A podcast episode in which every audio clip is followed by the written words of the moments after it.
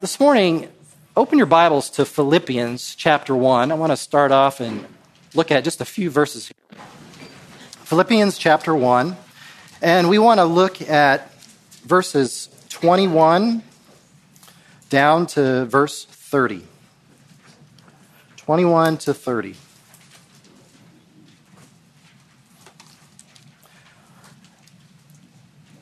Philippians 1 21 to 30. Verse 21 says, For to me to live is Christ, and to die is gain. But if I am to live on in the flesh, this will mean fruitful labor for me. And I do not know which to choose, but I am hard pressed from both directions, having the desire to depart and be with Christ, for that is very much better. Yet, to remain on in the flesh is more necessary for your sake.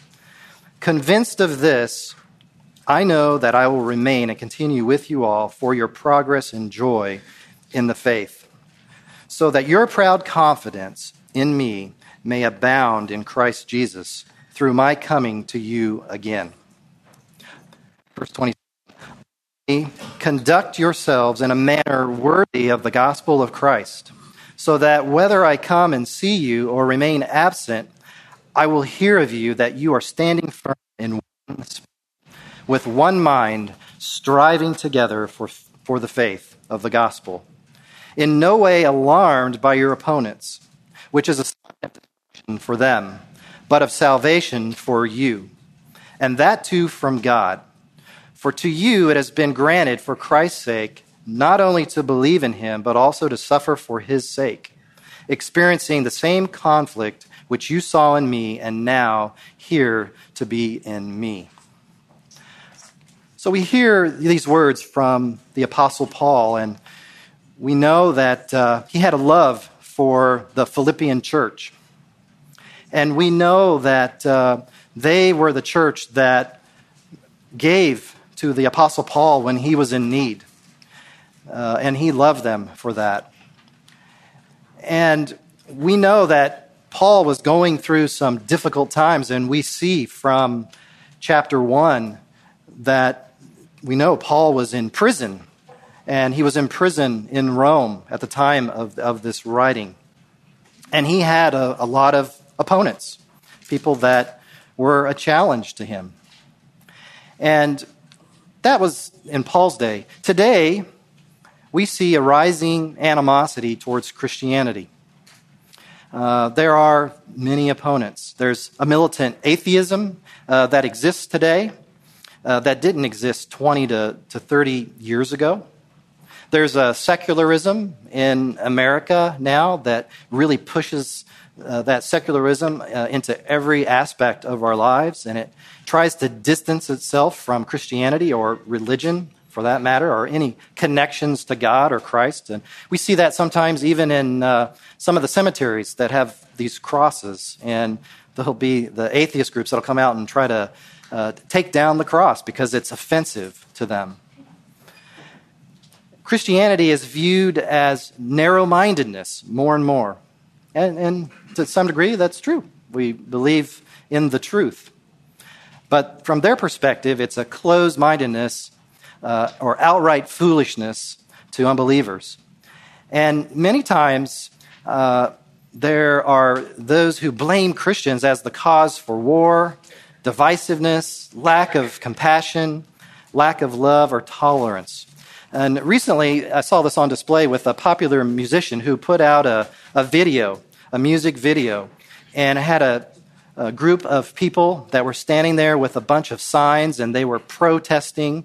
And some of the signs said things like this quote, Get a brain, you moron, end of quote. And the crowd is screaming and waving their hands at all the sinners. And that was in that video portraying Christians and saying basically that they're dirty, sweaty, mean, and unintelligent kind of keep that in mind as we go on here. But that's the perspective. Now, are these caric- uh, caricatures true? What does the Bible say about how we're to respond to those who oppose the message of Christ and His Word? uh, even when what they say about us isn't true or it's a distortion. How should we respond? Do we follow the spirit of our age and do we uh, get just as aggressive back in their face, as, a, as aggressive as they're being towards us? How are we to respond? You know, maybe you've experienced it, and I've, I talked to some of you this morning that have had some experiences of uh, uh, those that are being antagonistic towards you, whether it's in the workplace or in the family setting. So maybe it's family members or, or friends at work or neighbors, and, and they have this similar view. What we want to do today is just take a look at the heart of the Apostle Paul and what did he tell the Philippians about how they were to live in the midst of a antagonistic world. Um, there were opponents that Paul had. First of all, the Romans. Obviously, he's in Roman, uh, being imprisoned in Rome. Um, he had the Christian Judaizers, those that said you had to abide by the, the law. Uh, the Pharisees were always dogging Paul. And then even the zealots who were out there that wanted to take measures into their own hands. What was it like to, to live in the first century? Well, if you found yourself in the first century in Jerusalem, in the home of a member of the Jewish ruling class, it would be something like this. He would be able to speak Latin, Greek, and Aramaic. He'd be dressed in Hellenistic clothing, Hellenistic meaning Greek influence. He possesses Roman citizenship and claims to worship the God of the Jews. His home contains artwork from the Mediterranean, and his library uh, contains the works of a few pagan authors.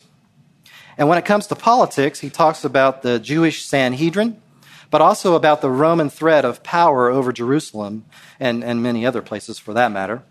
And there's a desire and a longing for Jewish independence. And it's in this context that first century Christianity found itself. And the Jews were afraid the Christians would make their life harder by upsetting the Romans. So you had both the Jewish leaders and Romans as opponents of Christianity. On top of the political situation, you also had false teachers that were challenging the church, the Gnostics, and those who denied the deity of Christ and wanted to distort who Jesus uh, is. There were plenty of opponents that Paul had in mind when he wrote this part of Philippians chapter 1. And how were Christians viewed by the Greeks and the Romans? They were seen as the same class as lowly shepherds. Shepherds were thought of as dirty and smelly. Kind of sounds familiar with the illustration I used at the beginning of today. Uh, they spent most of their times outdoors with animals. Aristotle said that among men, the laziest are shepherds who lead an idle life and get their subsistence without trouble from tame animals, their flocks having to wander from place to place in search of pasture. They are compelled to follow them, cultivating a sort of, quote, living farm. So most Romans believed that shepherds practiced highway robbery as well. So you can imagine what a Roman would think when you hear about Christianity and the metaphor that's used of Jesus Christ as the good shepherd one of the central metaphors of Christianity.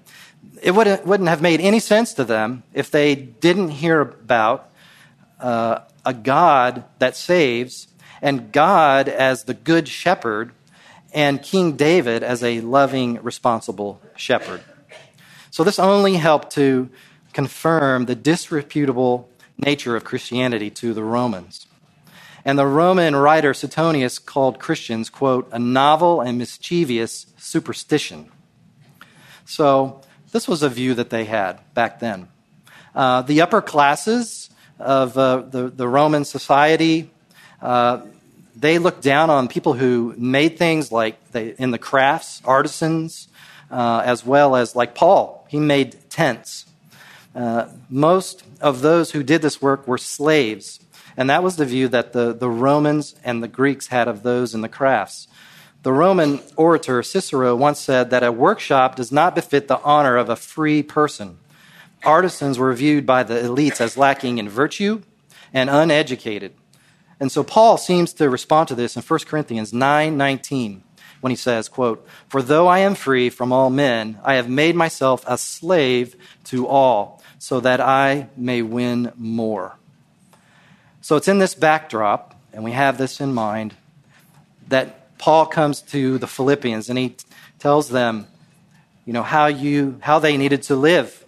And the city of Philippi was a Roman colony, and its citizens were actually Roman citizens protected by Roman law. Likewise, the Church of Jesus Christ is a colony of heaven on earth. And it's from this reality that Paul launches into these next few verses.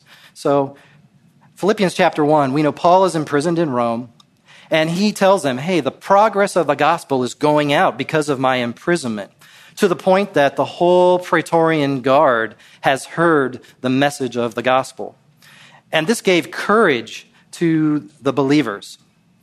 And as he's moving through this in chapter one, and he works his way to talk about for me to live as Christ and to die as gain, he's at a crossroads in his life. He's like, I, I would rather die and go to be with Christ. But I could live now, here in this world, and be an encouragement to you, the Philippians. And so we see that he would like to do this for them.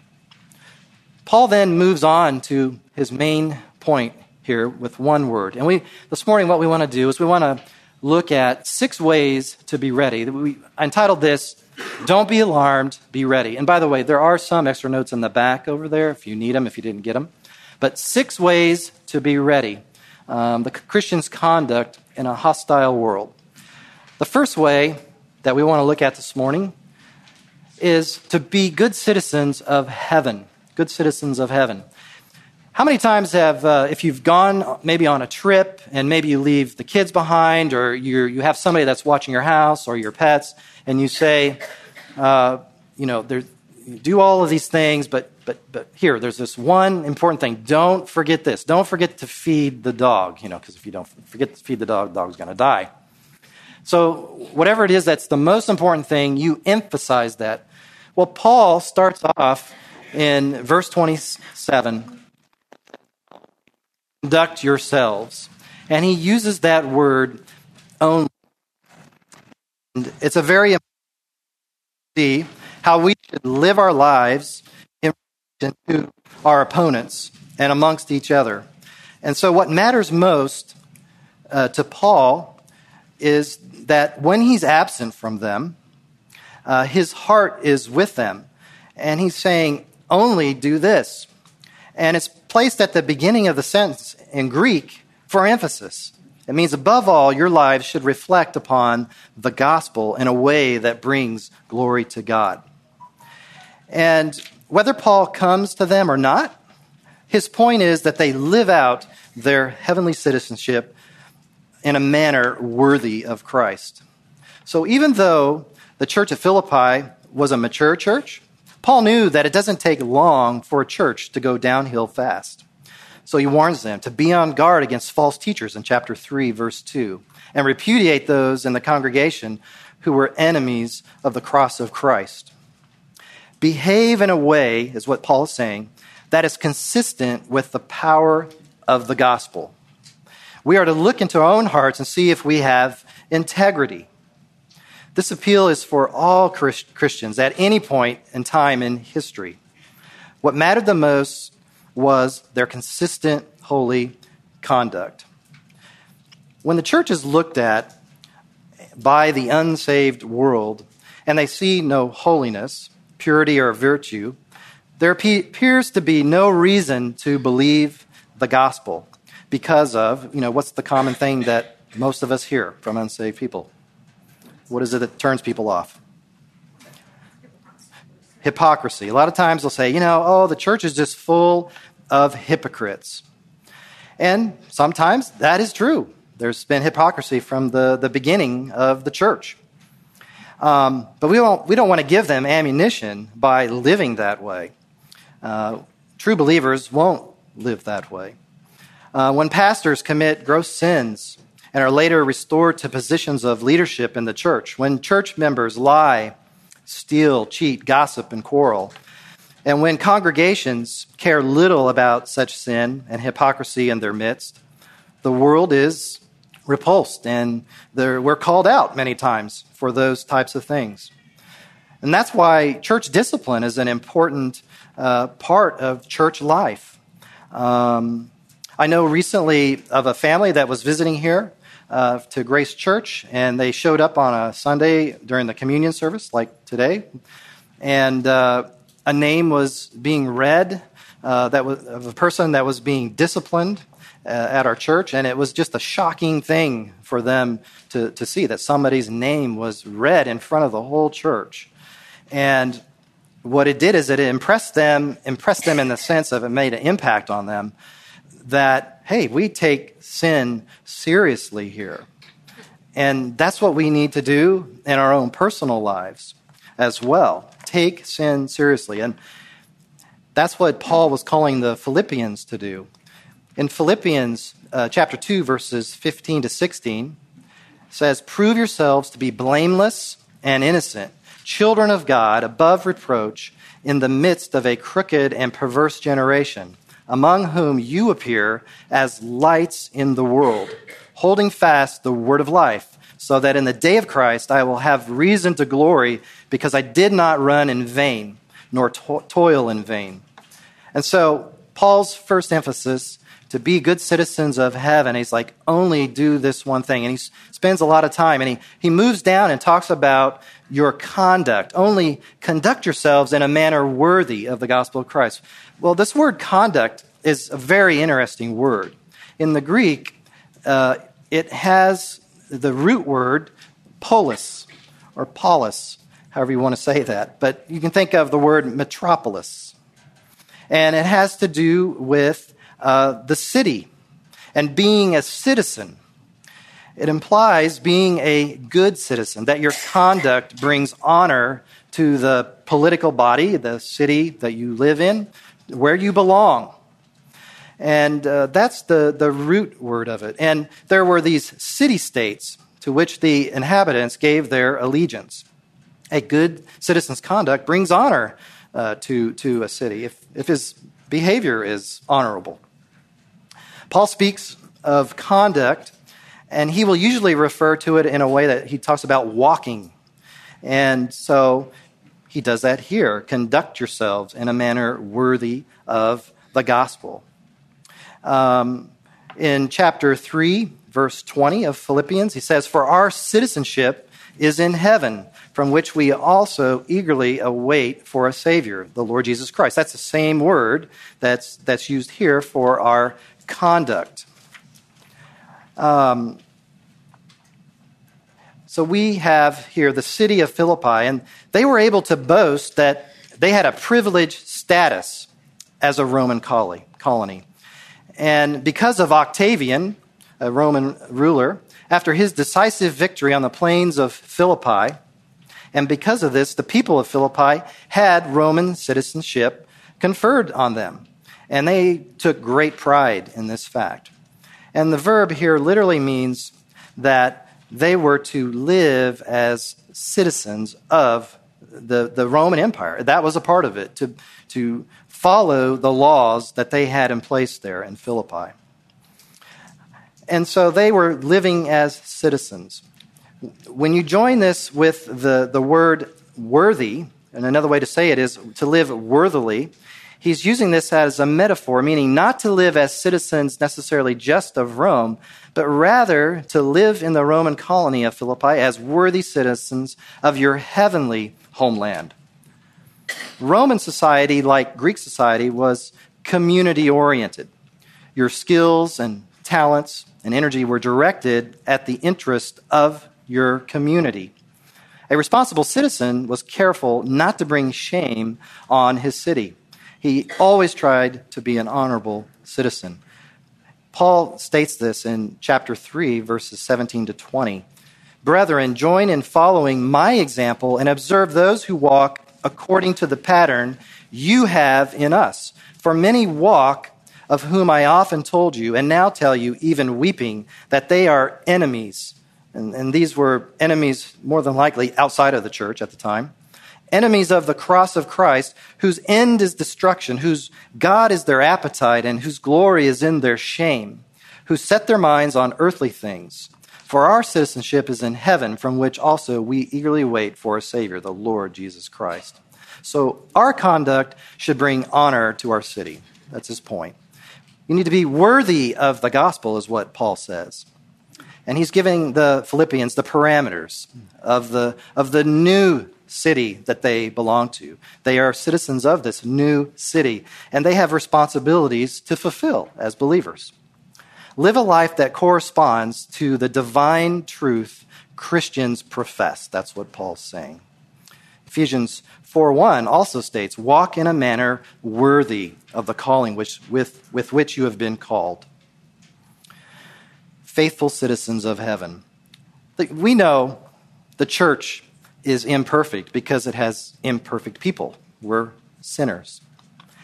But the church is here and is given to us by the Lord as a manifestation of that perfect and eternal kingdom of heaven in the present age.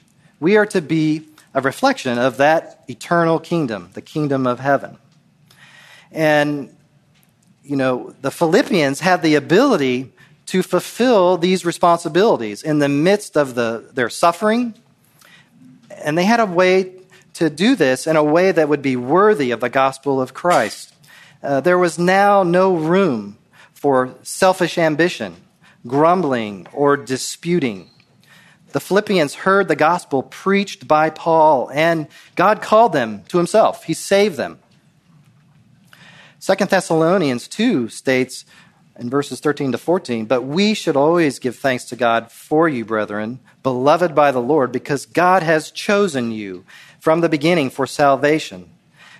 And so the Philippians knew the Lord and they had heard the gospel preached by Paul. And he's encouraging them to be good citizens, to live in a worthy manner. And that involved the government that was in charge and God. And it was for this he called you through the gospel that you may gain glory of our Lord Jesus Christ. We're to live our lives in such a way in every situation that we are giving glory to God. That's the goal. The Philippian Christians were never citizens of covenant of the covenant nation Israel.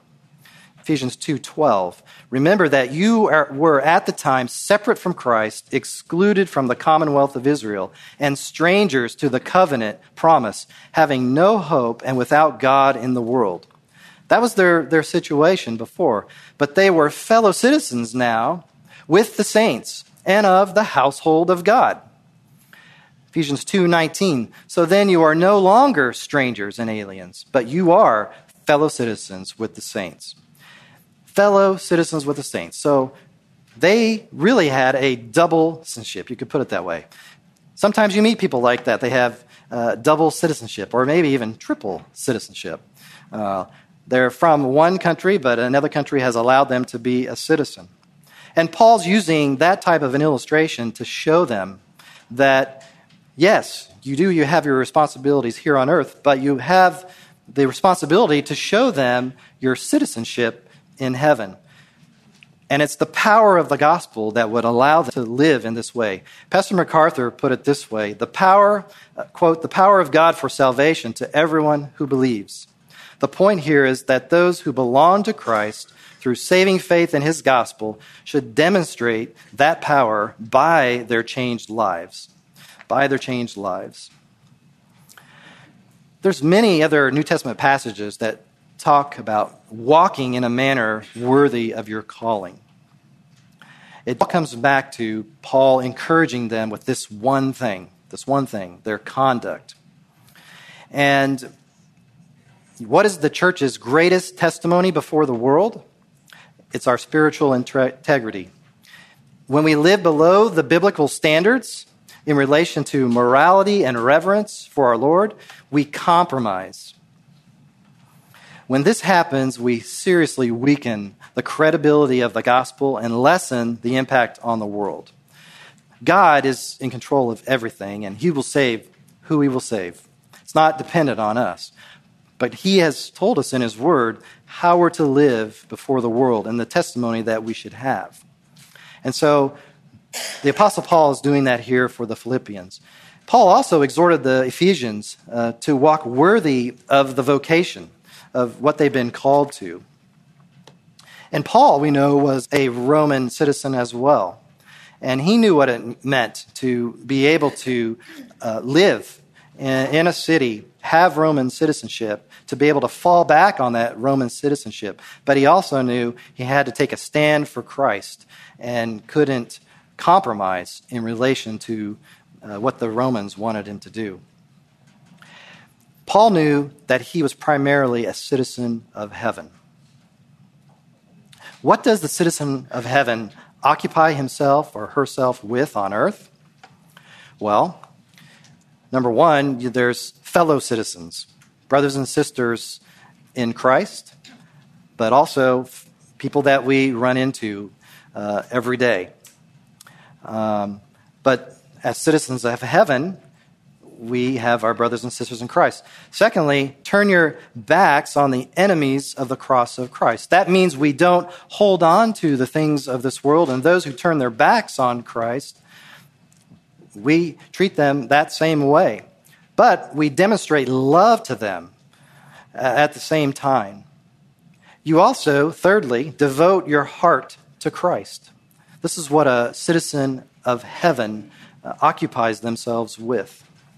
The behavior of a heavenly citizen is what is at stake here. We need to strive towards that heavenly model that is to come.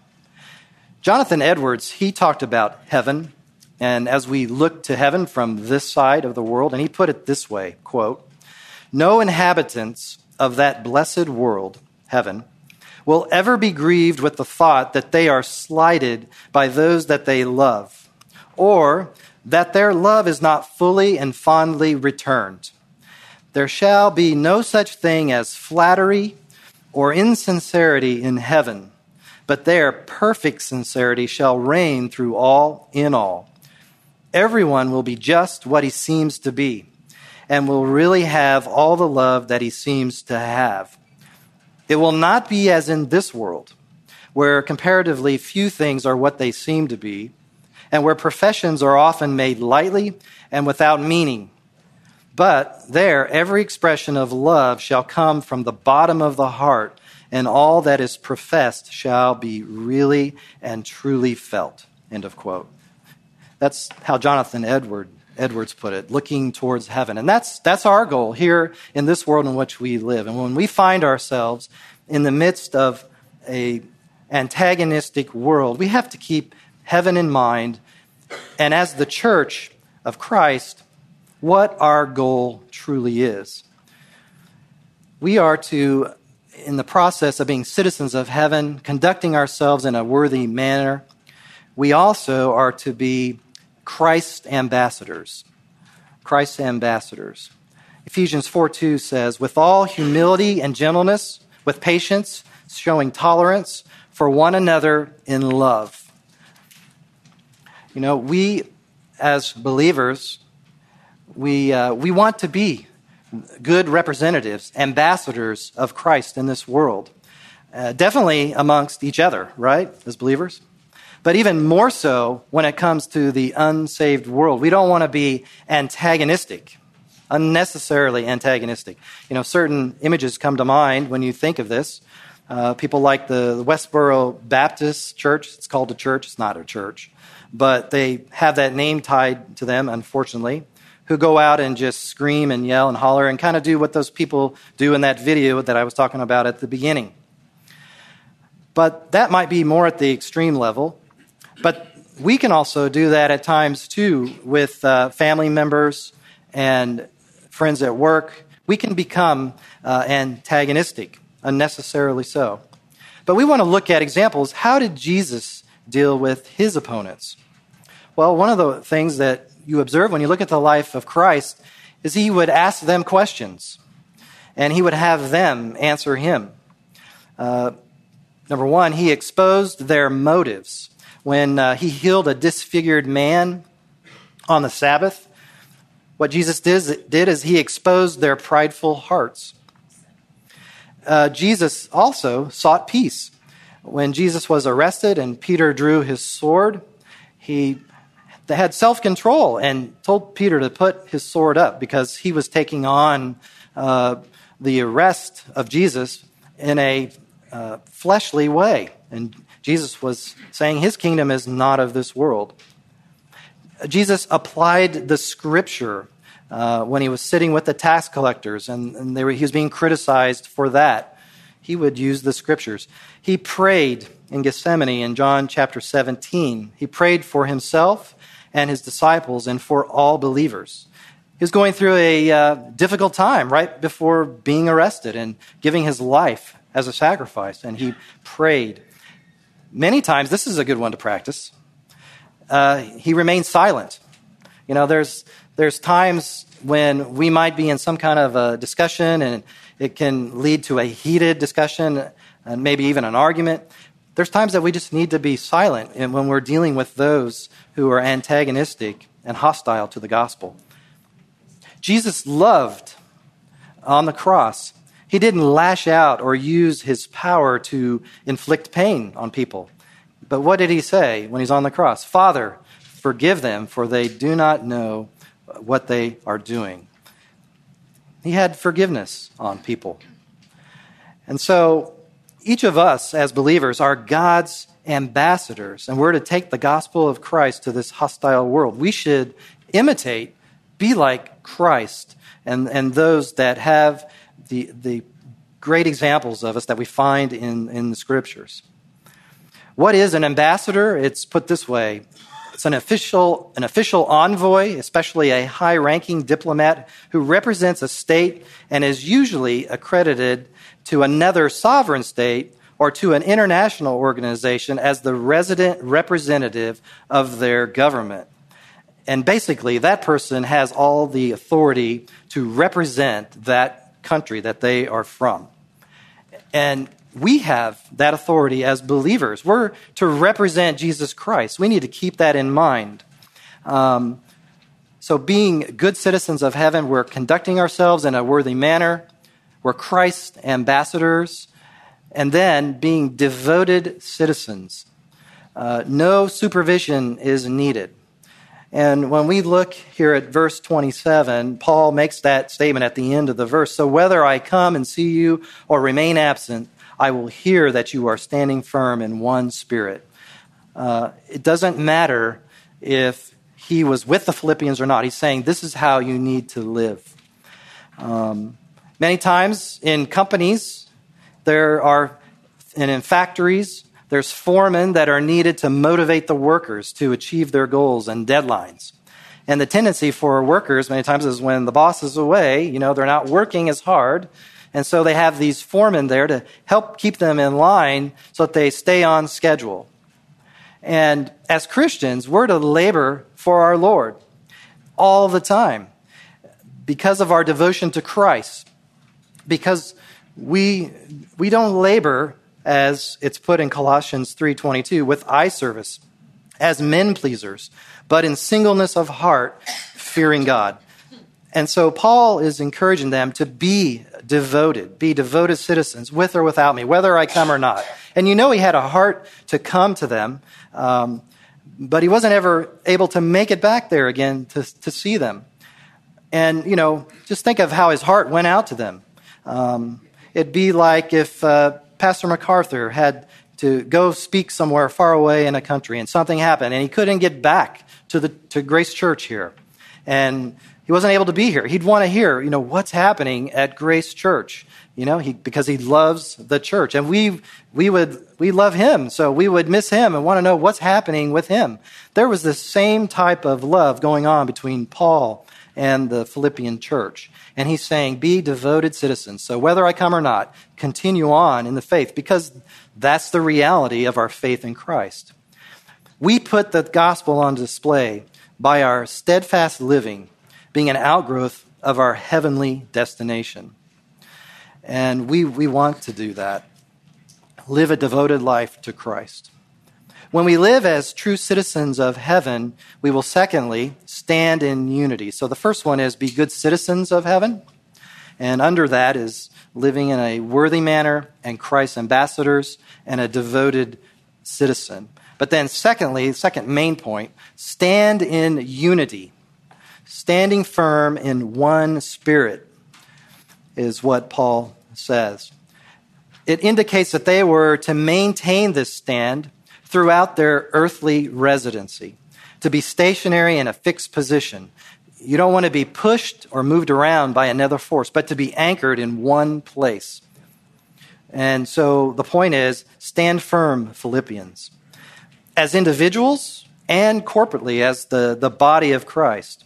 They must not be, be moved away from their allegiance to the gospel. They need to be anchored in the truth of the apostles' teaching. To stand firm uh, means that, you know, when the, the biggest trials come, and, and maybe you've seen this at different times, there might be drastic situations that can happen in a believer's life or in a church's life but it's usually when those times come that Christians best stand their ground. When, when they are struggling, it's when they show great courage. And that's what Paul is telling them. Live your lives in such a way because they were going through uh, persecution. And this is a military term that pictures a soldier holding his position in battle. Kind of reminds me of uh, in Pompeii uh, when the volcano erupted. Uh, and today, you know, they, they have the city of Pompeii there. It was preserved quite well. And one of the things that they found, they, they found a lot of different people in different positions of, of how they died. But one that really struck me is of a Roman soldier that they still they found basically at the gate, still in his armor, guarding the gate. Either he hadn't been relieved of his duty, so he stood his ground, even though he knew he was going to die uh, and be buried alive. I mean, that's the picture that we have, really, of standing our ground for the gospel in the midst of, of whatever persecution or antagonism that's, that's going to come our way. And Paul says, in one spirit. It's, uh, that has to do with internal power or drive. Uh, and this has to deal with not necessarily the Holy Spirit, although we are empowered by the Holy Spirit, but a oneness of purpose created uh, within the human spirit created by the Holy Spirit. And there can be no true unity among believers without the sovereign control of the Spirit in our lives. In uh, Acts 4:32 it says, "And the congregation of those who believed were of one heart and soul, and not one of them claimed that anything belonging to him was his own." but all things were common property to him. And this was right after Peter and John were released from the Jewish leaders, filled with the Holy Spirit after praying, and they went out in boldness. And they had a oneness uh, of spirit. And so all of us as believers have been equally baptized in that one spirit into the body of Christ, the true church and we have drunk by faith of the Spirit, and we're indwelt by Him, and we have access by Him to the Father. And we must strive to keep the unity of the Spirit in the bond of peace. And it's a unity that's marked by one body, one Spirit, one hope, one Lord, one faith, one baptism, and one God and Father of all. That's Ephesians 4 3 to 6. In Romans 12, verses 4 to 5, it says, Be of the same mind. 1 Corinthians 1.10, complete in the same mind. And so Paul's calling for harmony here. And it's not just individually, but as the church. It's a common spirit, is what we have to strive for as the body of Christ, a common spirit. But how do we, how do, we do that? Well, he also says one mind. So, one spirit and one mind. It's really two ways of saying the same thing, but emphasizing two different things. One mind is the entirety of one's soul, the intellect and affections. And it's literally one soul. Their souls were joined together. That's what he's telling them. Whenever you go through some kind of a struggle together, uh, maybe an unusual uh, circumstance as you're traveling, uh, uh an event happens, and you work together to get through it uh, sometimes it's people you don't even eh, know. And then after that tragic event and you've worked through it, suddenly you're best friends. Well, that's, that's what takes place when you struggle together, when you're, that's the kind of picture that we're talking about, joined together. But we have much more as the body of Christ to be joined together about. And so be of one mind and one spirit, and we're standing in unity. Uh, you know, people today are united about many issues today uh, the environment, unequal pay, inequality of any kind, uh, kneeling at football games, you name it. It's a group that will come out and be unified for any kind of cost. Uh, how much more should the body of Christ be unified together for an eternal purpose? You know, those types of things come and go, they're fads. But what does it say to the world that we're unified about the gospel of Christ. They may reject it. Most of, the t- most of the time they do, but sometimes they don't. Sometimes they see in us a unity that is appealing to them. Uh, and that's what our goal is to stand in unity. True citizens, unified, will also evangelize together, evangelize together, striving together, contending together, preserving. So that's third. Stand in evangelism. And we see that there towards the end of verse 27, um, one spirit and one mind striving together for the faith of the gospel. They were to act as teammates. And the word athlete comes from the Greek verb translated striving together.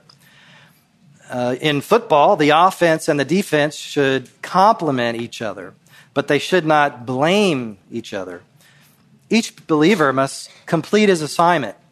And Paul cautioned also if anyone competes as an athlete, he does not win the prize unless he competes according to the rules.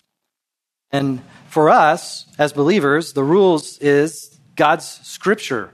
We have God's word. We're to follow what God wants us to do. And, but we are to strive together.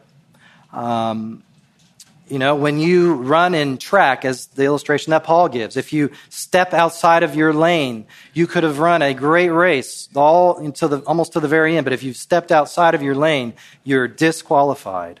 And he's saying you got to strive together, contend together uh, in that competition striving together as opposed to striving or competing against.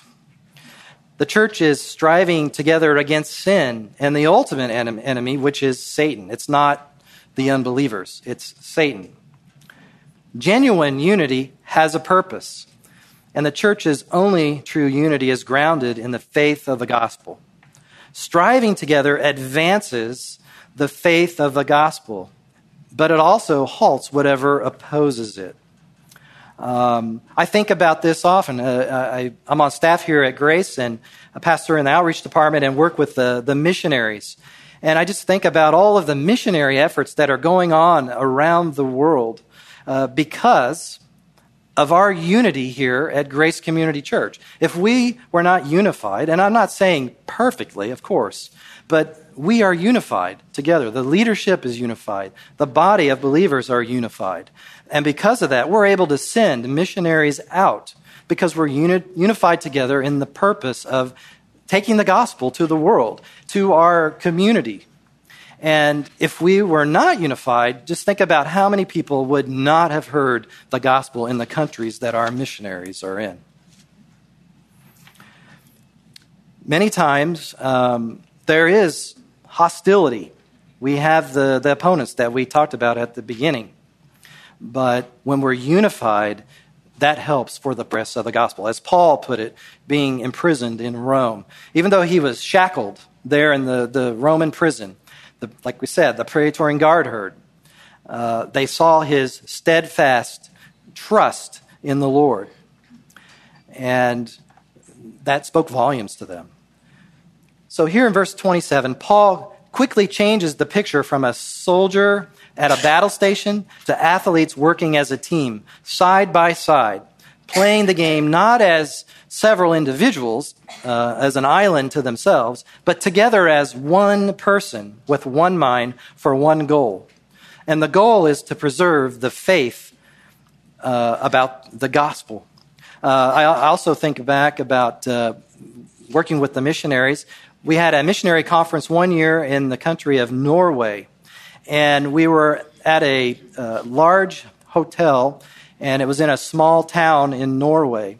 And so we had the whole uh, place to ourselves, the, the grounds. And it was just a, a huge area of grass and just beautiful landscape there in Norway.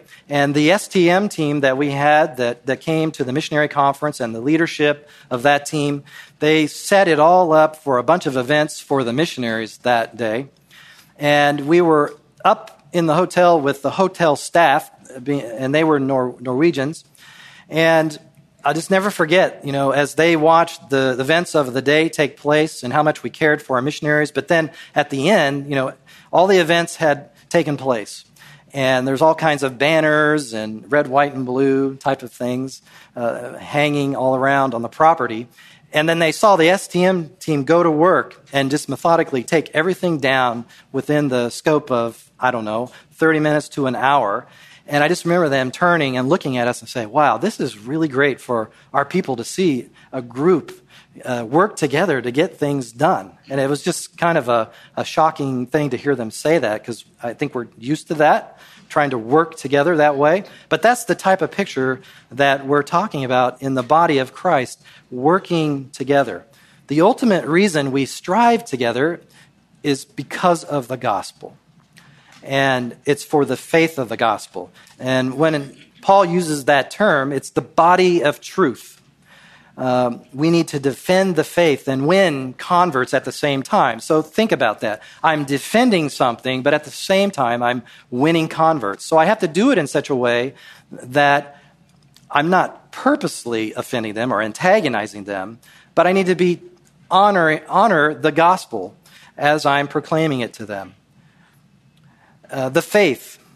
And there's a definite article in the Greek right before it. And, it, it, and that's how we know it's referring to the body of truth that the local church must preserve and propagate, proclaim.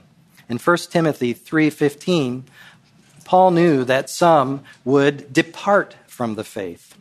Um, 1 Timothy 3:15 says, "But in case I am delayed, I write so that you will know how one ought to conduct himself in the household of God, which is the church of the living God, the pillar and support of the truth.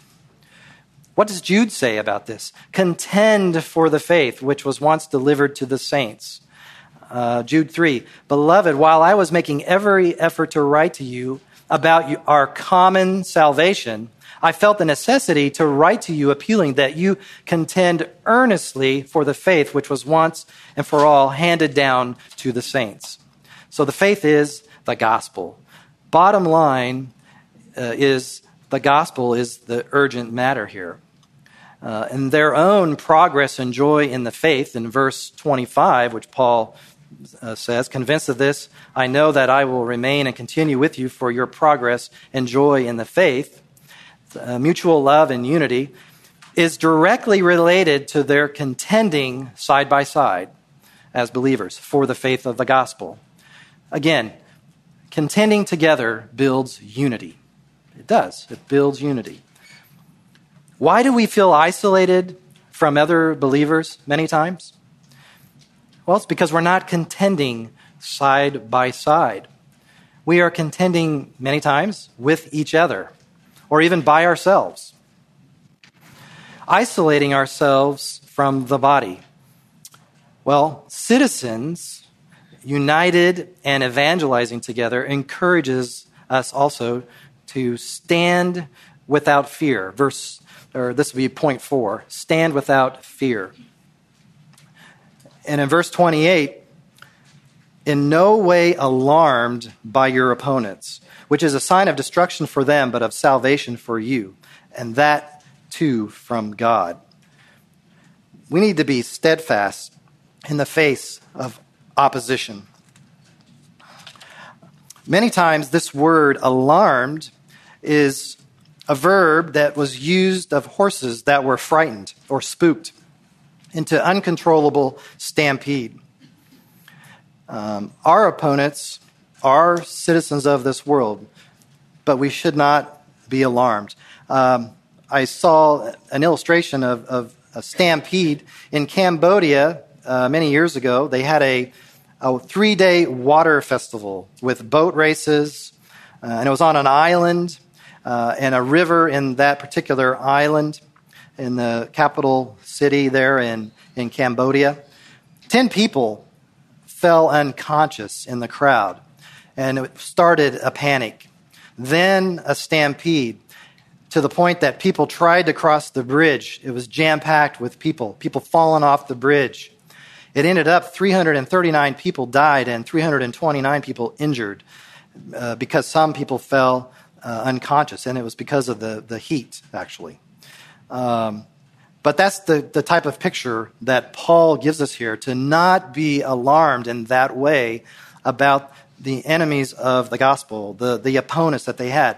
And you, you know that there were some opponents in Philippi that were very vicious towards the believers there because we know what they did to Paul when he was there the first time. But we are citizens of heaven. Don't be alarmed. There are some advantages of our double citizenship that we have, whether we're citizens here in America, we're also citizens of heaven. But for the Philippians, uh, citizens there of Philippi and citizens of Rome, but also citizens of heaven. A believer belongs to the kingdom of God, but he also lives amongst the kingdoms of the world, which is ruled by Satan. And we know that. We know what Satan did and tried to do to Jesus when he led him up and showed him all the kingdoms of the world in a moment in time. And the devil said to him, I will give you all this domain and its glory, for it has been handed over to me. He's acting as if he's the originator, Satan is, of having all of this when it's been given to him by God. And he says, I will give it to whomever I wish. But Jesus was the one that was in control of that and we are citizens of heaven. So, who were the adversaries of the Philippians that they would be alarmed about? Um, the Romans were and thought that the Christians were atheists because they had no images of God. Uh, the Judaizers were also uh, dogging the Christians there, um, and the evil world system of Satan. But Jesus told us, Be not afraid of them that kill the body. Luke 12. Tribulation would come, but Jesus had overcome the world. And so they were standing in opposition to them in Philippi. And the Philippians knew that uh, who, they, who the opponents were. Paul doesn't mention them specifically who they are, but we can kind of deduce the different opponents that were there. Um, and Paul emphasized to the Philippians Christ as Lord and Savior and the loyalty of this colony to Him. And I think a part of the, the reason that he emphasizes the, Jesus as Lord and Savior is because he is Lord and Savior, but also the words that he used were likely uh, pointed at them in such a way because in Philippi there was the cult of the emperor. And it's likely that the Roman citizens of Philippi who uh, would have honored the emperor at every public gathering, were putting pressure on the Philippian believers as well. And their allegiance now for another Kyrios, Lord, that's Jesus, who had himself been executed at the hands of the Roman Empire. And in the current context in which Paul mentions that they were undergoing quote, the same conflict that he is now engaged in because he was a prisoner of the Roman Empire. Gives us good reason to believe it was more than likely uh, these were the enemies and opponents that he was talking about, the pressure that was being put on them to worship the emperor and not Christ. So, this opposition that took place was a twofold sign to the opponents. First, it was a sign of destruction for them. And we see that uh, there in verse 28. Uh, don't be alarmed by your opponents, which is a sign of destruction uh, for them. And the opponents have a hostility, and this reveals the fact that they are unsaved and that they would receive the judgment of God because of their unbelief and unrighteous persecution of believers. Their practice manifested their sinful standing before God, is what Paul's saying. And that word destruction, the idea behind this word is lostness, or the very opposite, obviously, of salvation. Destruction and then salvation. Uh, these are to be understood in a future sense as well, speaking of an eternal future ruin or eternal salvation. Destruction not only involves exclusion from the Lord, but also destruction and loss of life. The end of the wicked is destruction, Philippians 3:19 states. So a sign of destruction for them, but a sign of salvation for you. Deliberate adversity is to believers proof of salvation. The world loves its own, but hates and persecutes those who have, from their vantage point, defected to God. You're no longer running with them. And many of you probably have experienced that. Uh, before you came to Christ, you had your friends, the people that you would run with. But when you came to Christ, suddenly, you know, what's happened to, to Bob? Why is he acting this way? What's wrong with him? He's lost his mind. Well, you've defected because you're following a new Lord. You're following Jesus Christ. And a Christian should rejoice when opposition comes his way because the obvious conclusion is that the world sees Christ in him. And that's what Paul says here when he says, and that too from God. This shows that God is the source of salvation and that he has permitted the persecution to occur within the limits set by him. In 2 Thessalonians chapter 1 verses 4 to 5 and verses 6 to 8, there's a comparison, a contrast that goes on there. And it talks about the perseverance of faith in the midst of trials, and God will afflict those that afflict you. And so the, the evidence is there as to when persecution comes, it's happening because it's a, actually a blessing from God. And so those who are assured of their destination in heaven, they have this confidence, they're not alarmed.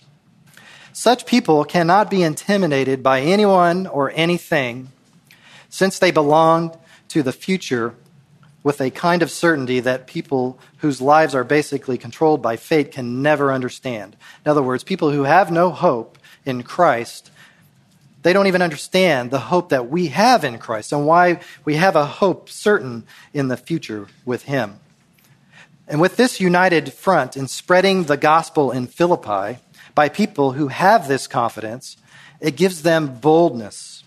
It will mean those who oppose them can in no way intimidate them. This is from God. And it's not necessarily speaking of salvation here, but the ability to stand firm in their struggles, demonstrating the salvation that they possess. Uh, P. Benoit put it this way It is God who sends the persecutions they must undergo, the solid resistance with which they must confront them and the assurance of salvation which follows. For Paul, God is both the first and the last word in everything he talks about. Salvation is from God. And in this context, the Philippians need reassurance. And so do we. So God is the last word. Everything is from Him, including what comes next in verse 29. This godly confidence will lead us to stand together even in suffering. Stand in suffering. That's point number five.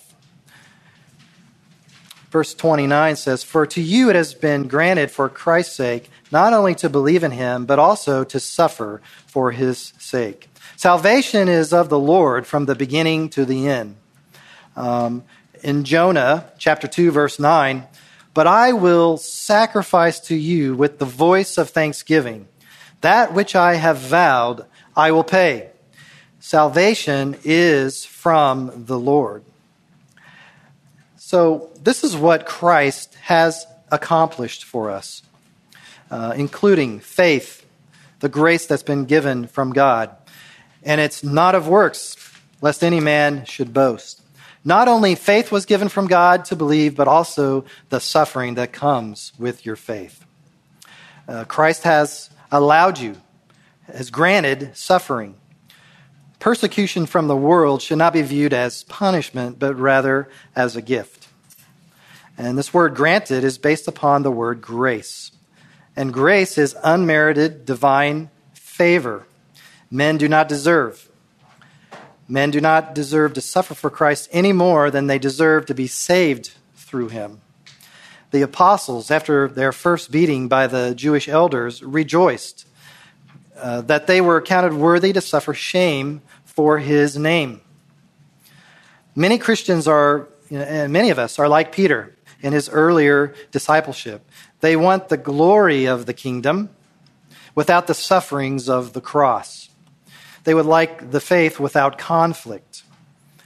But this re- reveals a lack of understanding of how God deals with his children. Suffering for Christ brings assurance. And we see that in 1 Peter 4 14 and it also brings glory to God, Acts 9 16. If we question the legitimacy of referring to suffering as a privilege and a gracious gift, you know, we have to remember that the New Testament regards suffering as God's means of achieving his gracious purposes both in his own son, Hebrews 2:10, and in all believers in James chapter 1 and also 1 Peter chapter 1 in 2 Timothy 3, verse 2, all who desire to live godly in Christ Jesus will be persecuted. Suffering for wrongdoing or stupid mistakes, that, that's on us and, and doesn't bring a reward. But when we suffer for Christ, that's because of God. He's allowed us to go through that. So, in the midst of any suffering that we experience, we can look to the examples that we have before us, the examples of Paul and for others. And so, point number six, in order to be ready, stand with Paul and other examples. Stand with Paul and other examples.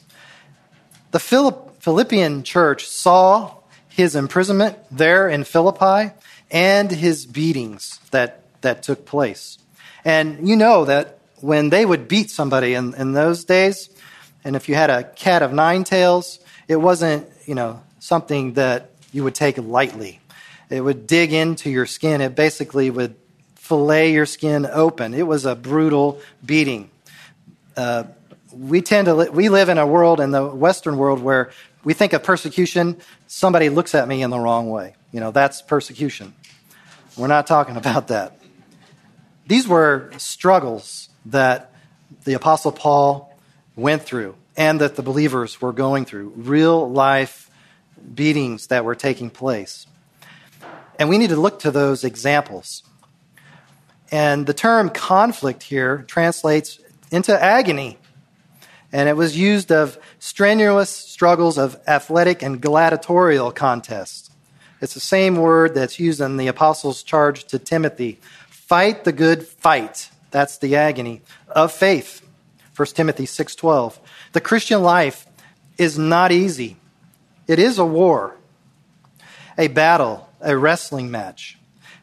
Sure, it's the suffering is to greater and lesser degrees. Not everybody suffers in the same way as Paul or some, you know as some of the apostles or even other believers that are in other parts of the world. I mean, we hear all kinds of stories even today of Christians being brutally killed tortured because of their faith. You may not experience that persecution to the same degree, but it doesn't mean that we take our faith any less lightly. We're still to struggle and struggle in such a way that we bring glory to God.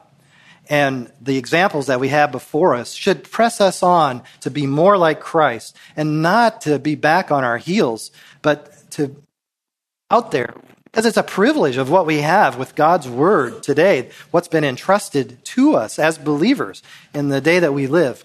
And the only way that we can accomplish this as the body of Christ. And so, work through the struggle, the conflicts that come. The conflict resembles uh, what happens to Paul when he first came to the city, when he first came there to evangelize in Acts 16 19 to 40. They knew what he had experienced, they witnessed it firsthand. And they knew that the gospel was good news, but they also knew another thing. And Steve Lawson put it like this The gospel is good news, but it is never easy news. It's not an easy message to hear. But it is worth the sacrifice that we make because it is the gospel that saves, and it is a redeemed life that advances the gospel into the world. We can have joy in the midst of battle because it produces in us consistency, cooperation, and confidence. There's a joy of spiritual teamwork together. You know, that athletic example that Paul gives as we strive together for the faith of the gospel. And so we would want to ask today, you know, what would worthy walkers do? Worthy walkers, those who conduct themselves in a worthy manner. You know, as worthy walkers, those who conduct themselves worthy of the gospel, we take the path together for protection along the way. There might be some snakes, robbers, or bears along the path. But if you're prepared for any event together, you can deal with those events that take place along that path. And in Christ, together, we can accomplish it. When our time comes to go to be with the Lord, we'll want to remember our demonstration in this world of self control, confidence in Christ, love for one another, and that we were faithful until the end, even in the face of opposition, maybe vicious opposition, slander, and misrepresentation. But we stood firm together, unified for an eternal purpose that will never corrupt or fade away. It's not a fad. That will be the epithet of our lives. We lived a life worthy of the gospel of Jesus Christ. What more could we des- desire to be said of us? In the final analysis, we, the body of Christ, have to be united and ready in these six ways. What are those ways? Stand together, number one, as heavenly citizens. Uh, you conduct yourself as, as a citizen of heaven in a worthy manner, and that's before government and God and we're Christ's ambassadors as well as devoted citizens. Those are to be citizens of heaven, number one. Secondly, stand together in unity. We have an eternal purpose. It's not a passing fad. This is something for eternity. And we stand together in evangelism. We proclaim the gospel together. And fourth, stand together against the opponents. And fifth, stand together in suffering Sixth, stand together in our godly examples that we have of Paul and others. And so the message, the bottom line that Paul starts off with, only that only that one thing, conduct yourselves in a worthy manner. We can only do that together as the body of Christ. We have to get outside of our comfort zone and try to, you know, maybe there's people, Grace Church is a big church. And sometimes you say, oh, it's hard to get to know people. But take the time. You know, you see people that are around you, maybe in church, in big church, every so often, but you never go over and talk to them. Meet them, get to know them. Be involved in your fellowship group, get to know the people in your fellowship group. Have people pray for you, share prayer requests, so that you are together praying for the opponents those who come against the gospel. Pray for their souls to be saved. You're standing unified. You're evangelizing together. You're able to stand together without fear. Doesn't mean that there isn't times that you feel some fear, but it's the recognition of knowing that we don't have to be fearful. And even when you suffer together, suffer together for the gospel, or even if it's something going on in your life, you're suffering, maybe not from an individual, but just even a physical thing that's going on, you need that unity of believers. And look to the other examples that are before us in the scriptures for encouragement. Uh, we need to be a, a united church. And just look at it this way the world is divided, it's a bunch of individuals with selfish motivations, is what they're going after. How much more will the body of Christ stand out if we are truly united together for one purpose? It's going to stand out. It is. And that's Paul's prayer for the Philippians and for us today. All right, well, let's pray. I think we ran out of time. Lord Jesus, we just thank you for Paul and his message to the Philippians. Help us, Lord, as believers, to be united together as brothers and sisters in Christ. That we don't share this burden alone of living in a world amongst unbelievers and just the, our hearts go out to those that don't know you. Help us, Lord, to demonstrate the love of Christ through our unity, and that we would be citizens of heaven that live in a worthy manner, sacrificing for one another, sacrificing for you, living in a way that doesn't care about ourselves and our own motivations, but cares about you first and foremost, and about those that you love, our, our fellow brothers and sisters. And thank you most of all, Lord, for giving us that perfect example in yourself and in your Son, Jesus Christ, who put that on display for the world of living a sacrificial life, not lashing out at people in anger, but loving them and telling them the truth at the same time. Help us to be like him. And we just thank you for the opportunity of being here at Grace Church. You've given us so much. Help us to take the blessings, the heritage, the uh, integrity that is here at our church over the years of faithfulness. Help us to use that in a way to glorify you and further the gospel. And we pray this in Christ's name. Amen.